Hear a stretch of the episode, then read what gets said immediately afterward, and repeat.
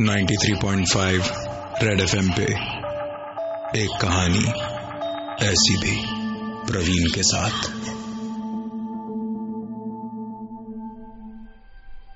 जंगल, डाक बंगलो और वहाँ भूत प्रेत। ऐसी कहानियाँ फ़िल्मों में मैगजीन्स में बहुत देखी, पढ़ी और सुनी होंगी। लेकिन सोच के देखिए, अगर ऐसी कोई वारदात आपके साथ हो जाए तो?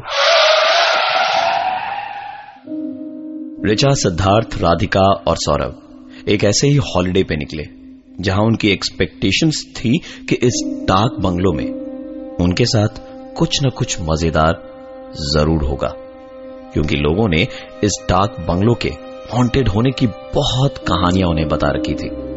जनरली लोग ऐसे सफ़र पे रास्ते भर गाने गाते हुए, अंताक्षरी खेलते हुए जाते हैं, लेकिन ये चार दोस्त भूत प्रेतों की बातें करते हुए जा रहे थे।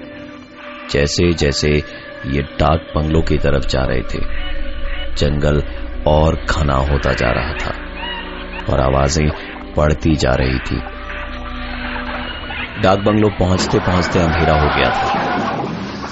ये डाक बंगलो रात के अंधेरे में देखने में इतना डरावना लग रहा था कि कोई भी इसको हॉन्टेड बोल दे। और ये चारों गए ही थे इसी तलाश में। गिनती के सिर्फ़ पाँच ही कमरे थे इस डाक बंगलों में। और एक एक कमरा आज के जमाने के टू बीएचके के बराबर था।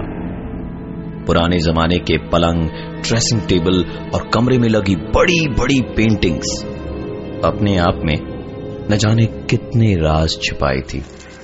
रात को डिनर खत्म कर चारों दोस्त बाहर ही बॉन फायर जला के बैठे थे। बातें करते करते रात के साढ़े ग्यारह बज गए। तभी रिचा ने कहा कि मैं अंदर से पानी लेकर आती हूँ। तो सिद्धार्थ बोला, अंदर कोई भूत दिखे तो हमारी तरफ़ से हाई हेलो कर देना।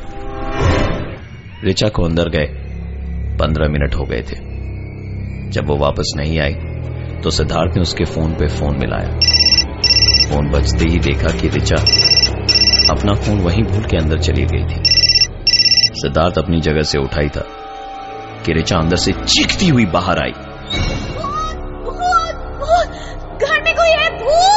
उसने हाफते हुए सिद्धार्थ को बताया कि उसने कमरे में भूत देखा है। सिद्धार्थ राधिका और सौरभ ये सुन के उठे और भागते हुए कमरे तक पहुँचे। रिचा इतनी डरी हुई थी कि वो उन सब के पीछे पीछे ही रही। कमरे का दरवाज़ा खोला तो अंदर पूरी तरह हुप अंधेरा था। सिद्धार्थ ने कमरे की लाइट जलाई तो देखा बेड पे रिचा बैठी अजीब अजीब आवाज़ें निकाल रही थी। तीनों तुरंत पीछे मुड़े, क्योंकि रिचा तो उनके पीछे थी। उनसे पहले अंदर बिस्तर पे वो कैसे पहुँची? पलट के देखा तो रिचा पीछे थी ही नहीं, और बिस्तर पर बैठी रिचा ज़ोर ज़ोर से हंस रही थी। अपने तीनों दोस्तों के चेहरों के बदले हुए रंग देख के। और कह रही थी, दस मिनट बाहर क्या नहीं आई कि सबकी हालत खराब हो गई? अपने थोबड़े देखो। ऐसा लग रहा है जैसे भूत देख लिया हो। सिद्धार्थ ने कहा, तुम यहाँ कैसे पहुँची? तुम तो अभी चीखते हुए बाहर आई थी और हमारे पीछे खड़ी थी। रिचा ने जवाब दिया, पर मैं तो पिछले पंद्रह मिनट से यहीं बैठी हूँ, ताकि जब मैं बाहर ना आऊँ तो तुम लोग सोचो कि मेरे साथ कुछ हो गया है और भागे भागे अंदर आओ। रिचा के अलावा उसके बाकी तीन दोस्त जिस चीज़ के लिए यहाँ आए थे, उन्होंने वो देख लिया था। वो खड़े खड़े रिचा से बात कर ही रहे थे कि पीछे से रिचा की आवाज़ आई। ये लो, मैं पानी लेके तुम लोगों को नीचे ढूंढ रही हूँ और तुम सब यहाँ हो।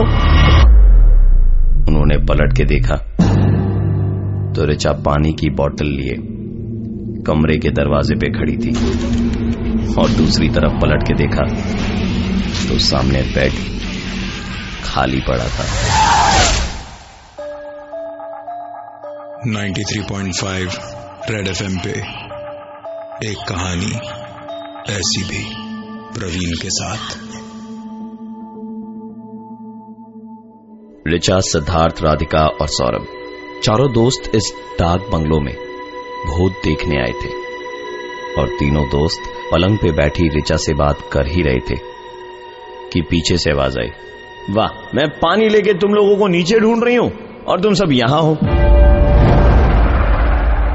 उन्होंने पलट के देखा तो ऋचा पानी की बोतल लिए, कमरे के दरवाजे पे खड़ी थी और दूसरी तरफ़ पलट के देखा तो बेड खाली था। क्या सच था और क्या झूठ, उन्हें समझ नहीं आ रहा था। सिद्धार्थ ने इस बार ऋचा से एक सवाल पूछा, जिसका जवाब सिर्फ़ और सिर्फ़ ऋचा ही दे सकती थी। उसने पूछा कि अगर तुम ही ऋचा हो तो बताओ मेरे फेसबुक का पासवर्ड क्या है?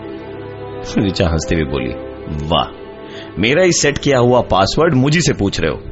Richa at the rate Siddharth अब बताओगे हुआ क्या है? तुम सबके चेहरे के बारह क्यों बजे हुए? हैं सिद्धार्थ को यकीन हो गया था कि ये रिचा ही है। उसने ऋचा को सारी बात बताई तो उसकी एक्साइटमेंट देखते ही बन रही थी। ऋचा उसी एक्साइटमेंट में बोली, चलो फिर, ढूंढते हैं यार, कहाँ छिपी बैठी है इस डाक बंगलों की भूतनी? उस कमरे से निकल के गैलरी से होते हुए वो बगल के कमरे में गए। ये कमरा भी उनके कमरे की तरह ही बड़ा था। और अजीब बात यह थी कि पूरे कमरे में कुछ भी नहीं था, सिवाय एक बक्से के, एक पुराना लकड़ी का बक्सा। इस बड़े और खाली कमरे में उन्हें एक आवाज़ सुनाई दे रही थी।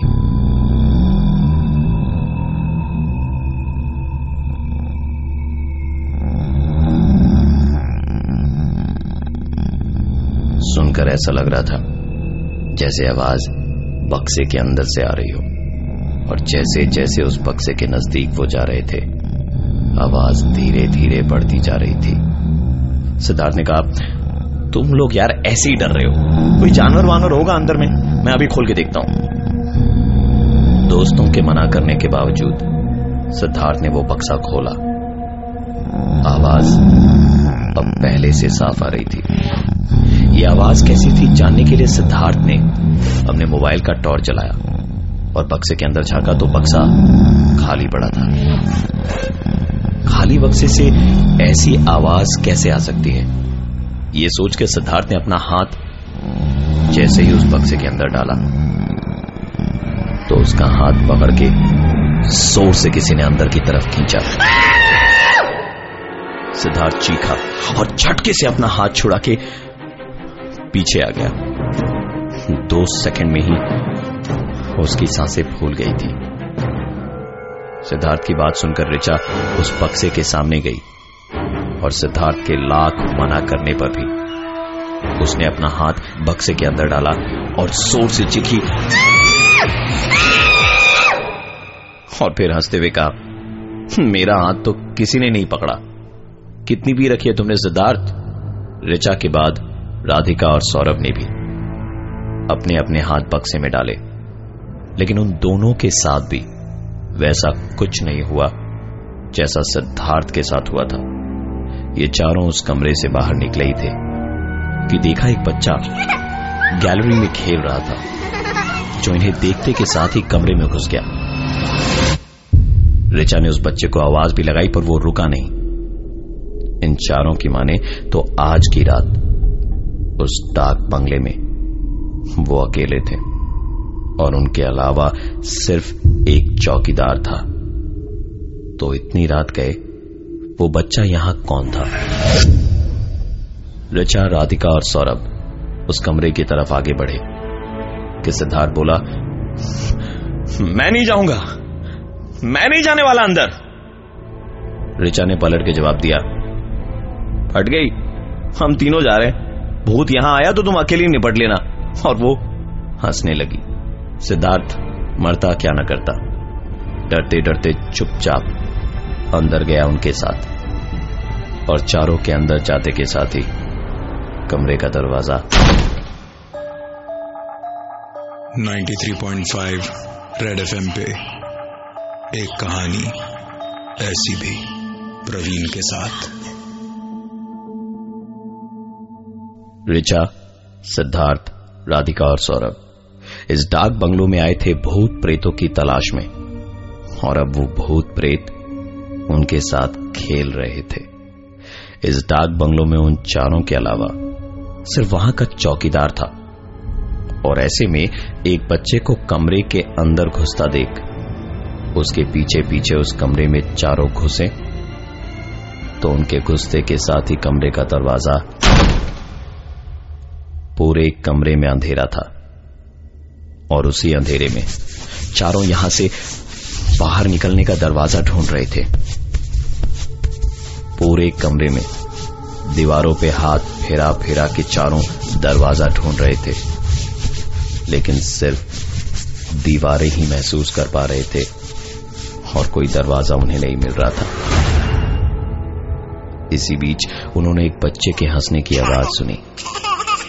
पूरे कमरे में चारों जहाँ थे, वहीं रुक गए। चारों की सांस हलक में ही अटक गई थी। इस सन्नाटे में सांस और धड़कनों की आवाज़ भी जैसे शोर कर रही थी। धीरे धीरे हिम्मत बटोर के चारों अपनी जगह से जरा सा हिले ही होंगे कि एक आवाज़ और आई। सौरभ ने अपने मोबाइल का टॉर्च चला के पूरे कमरे में घुमाया। तो देखा, कोने में एक खिलौना रखा था, जिससे ये आवाज़ आ रही थी। सौरभ खिलौने की तरफ़ आगे बढ़ा तो सिद्धार्थ ने पीछे से कहा, सौरभ, मत हाथ लगाना उस खिलौने को। ये ज़रूर कोई चाल है। उसके पास मत जाना, सौरभ। सिद्धार्थ की बातों को अनसुना करके सौरभ आगे बढ़ा। और उस खिलौने को उठाकर उसकी चाबी निकाल दी। खिलौना बंद हुआ और साथ ही बच्चे का हंसना। अब एक ही आवाज़ इस कमरे में सुनाई दे रही थी। वो थी एक बच्चे के रोने की। सौरभ ने फिर से खिलौने में चाबी भर के उसे चला दिया। बच्चे की दोबारा हंसने की आवाज़ आने लगी और साथ ही एक आवाज़ और आई। चारों तुरंत वहाँ से भागते हुए बाहर निकले और गैलरी से जा ही रहे थे कि चौकीदार से टकराए। चौकीदार ने कहा, ये पहली बार नहीं है कि कोई ऐसे भागते और हाफते हुए मुझे इस डाक बंगलों में दिखाई दिया हो। बच्चा देखा या औरत, या फिर किसी आदमी को? चारों के पास जवाब तो था, पर बोल कुछ भी नहीं पा रहे थे। इस बार चौकीदार ने बोलना शुरू किया। यहाँ दस साल पहले एक साहेब आए थे, अपनी बीवी और बच्चे के साथ। बच्चा दिन भर एक खिलौना लिए खेलता रहता था और मियाँ बीवी झगड़ते रहते थे।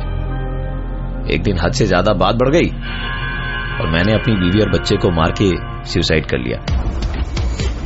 रिचा तुरंत बोली, मैंने मतलब? चौकीदार हँसते हुए बोला अरे मतलब उसने अपनी बीवी बच्चे और खुद को मार लिया। परेशान मत होइए। आज तक कभी भी मियाँ बीवी और बच्चे ने किसी का नुकसान नहीं किया है। कोई दरवाज़ा खटखटाए या आवाज़ लगाए तो बिना नाम पूछे खोलिएगा मत। अब जाइए और आराम से सो जाइए। चारों वहाँ से आगे बढ़े ही थे। कि रिचा ने पलट के देखा, चौकीदार उसी बच्चे को गोदी में खिलाता हुआ जा रहा था। रिचा डरते डरते बोली, वो देखो। सबने पलट के देखा। तो सिर्फ़ चौकीदार ही एक कमरे में उन्हें घुसता हुआ दिखाई दिया। रिचा के बार बार जिद करने पर सभी उस कमरे में गए। ये कमरा डाक बंगलों के बाकी सभी कमरों से बिल्कुल अलग था। कमरा बहुत साफ़ सुथरा था। रोशनी से जगमग कर रहा था। और कमरे के अंदर बड़ी बड़ी पेंटिंग्स थी और एक डाइनिंग टेबल भी। चारों इस कमरे को आग भर के देख ही रहे थे कि ठीक उसी वक्त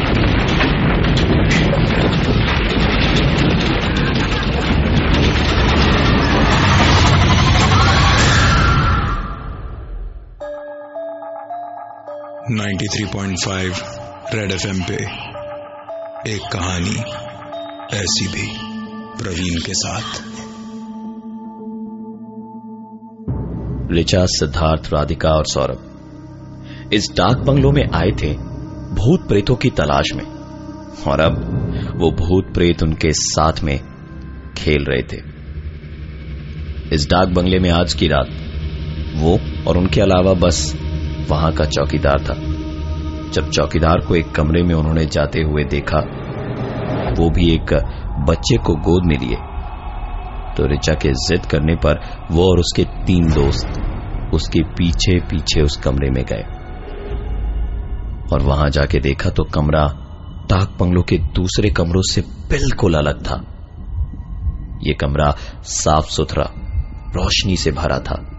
दीवारों पर बड़ी बड़ी पेंटिंग्स थी और एक डाइनिंग टेबल भी, जिसके पास खड़े होकर ये चारों कमरे को देख ही रहे थे।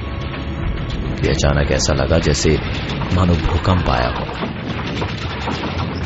डर से चारों उसी डाइनिंग टेबल के नीचे लेट गए अपनी आँखें ज़मीन की तरफ़ करते हुए।